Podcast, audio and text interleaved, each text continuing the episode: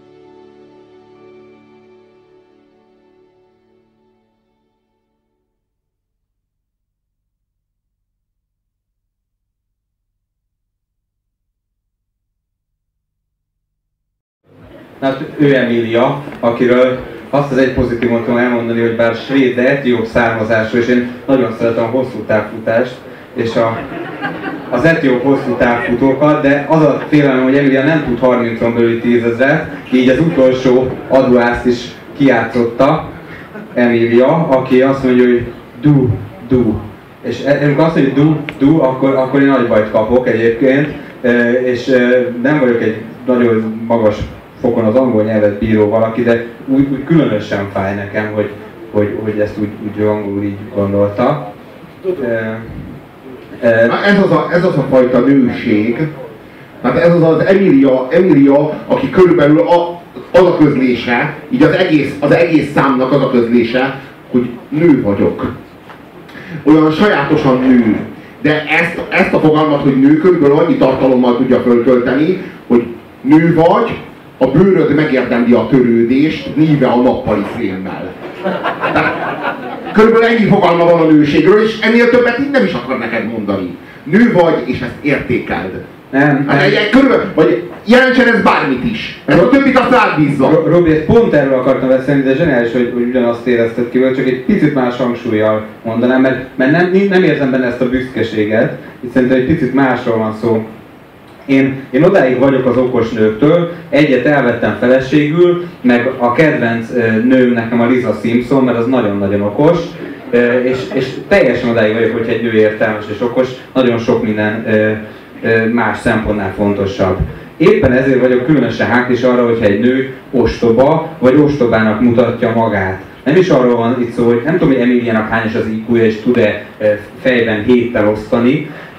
Arról van szó, hogy ő egy olyan pozícióba helyezi magát, ahol tulajdonképpen az ő ostobasága, a világra való e, naív e, rácsodálkozása, aminek semmiféle tartalma nincsen, Az valamiféle kozmikus intelligencia. és az definiálja őt. Igen, igen, de, nem, de, de, de tényleg a, a, teljes, a teljes fogalmatlansága és a teljes hozzá, hozzá nem férése a világhoz, azt egy ilyen kozmikus intelligenciának hazudja. Pedig Tehát, hogy így Az- pedig nem, csak az- egyszerűen ostoba. Az a gyanúm, hogy Svédországban egy nő a 90-es években hozzáférhetett azért a világról szóló adatokhoz. Tehát nem arról van szó, hogy ott el kell, hogy veszve legyen, elolvashat könyveket, beszélgethet másokkal, nem, nem otthon van, csak folyton bezárva. Eh, Tehát ez nem igaz, hogy neki ostobának kell lennie, de ha véletlenül ostoba, mert olyan is van, akkor legyen kedves, próbáljon meg Próbálj hímelni, helyes lenni, orgolni. és maradjon, maradjon e távol attól, hogy én nekem őt kelljen hallgatni. Berántani a bablevest, annyi mindent tudhat. Még.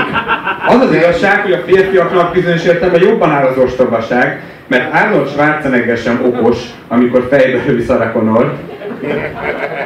A, Mindig is oda vissza fejbe Sarah Connort. a, a férfiaknak a nyálasságán nagyon rosszul, én úgy gondolom. Tehát a, a női ostobaságnak a férfi nyálassága megfelelője, az egyik nekem úgy veszi el a kedvemet a nőktől, mint a másik a férfiaktól. Yani Az egyik az arra mozdít minket, hogy a másikra tovább lépjünk. Egy olyan előadó jön, akinek ma vettem észre, hogy van közös száma Emiliával, tehát zseniális, hogy egymás mellé kerültek, azonban nem ezt játsszuk le, mert annál fontosabb üzenete van.